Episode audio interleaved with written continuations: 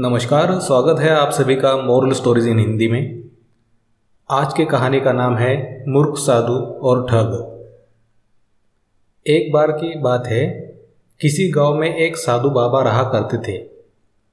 पूरे गाँव में वह अकेले साधु थे, जिन्हें पूरे गाँव से कुछ न कुछ दान में मिलता रहता था।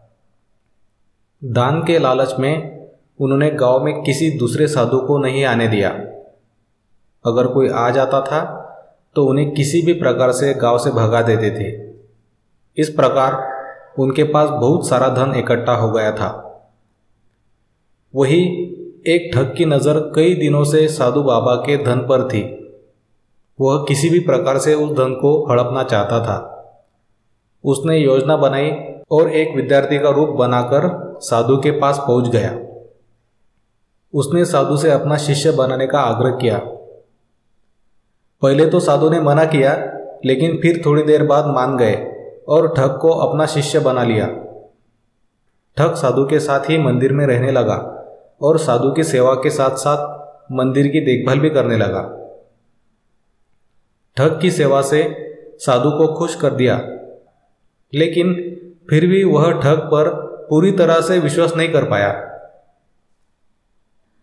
एक दिन साधु को किसी दूसरे गाँव से निमंत्रण आया। और वह शिष्य के साथ जाने के लिए तैयार हो गया। साधु ने अपने धन को भी अपनी पोटली में बाँध लिया। रास्ते में उन्हें एक नदी मिली। साधु ने सोचा कि क्यों ना गाँव में प्रवेश करने के पहले नदी में स्नान कर लिया जाए। साधु ने अपने धन को एक कंबल में छुपा कर रख दिया और ठग से उसकी देखभाल करने का बोलकर नदी की ओर चले गए। ठग की खुशी का ठिकाना नहीं रहा। उसे जिस मौके की तलाश थी, वो मिल गया। जैसे ही साधु ने नदी में डुबकी लगाई ठग सारा सामान लेकर भाग खड़ा हुआ। जब साधु वापस आया, उसे न तो शिष्य मिला और न ही अपना सामान।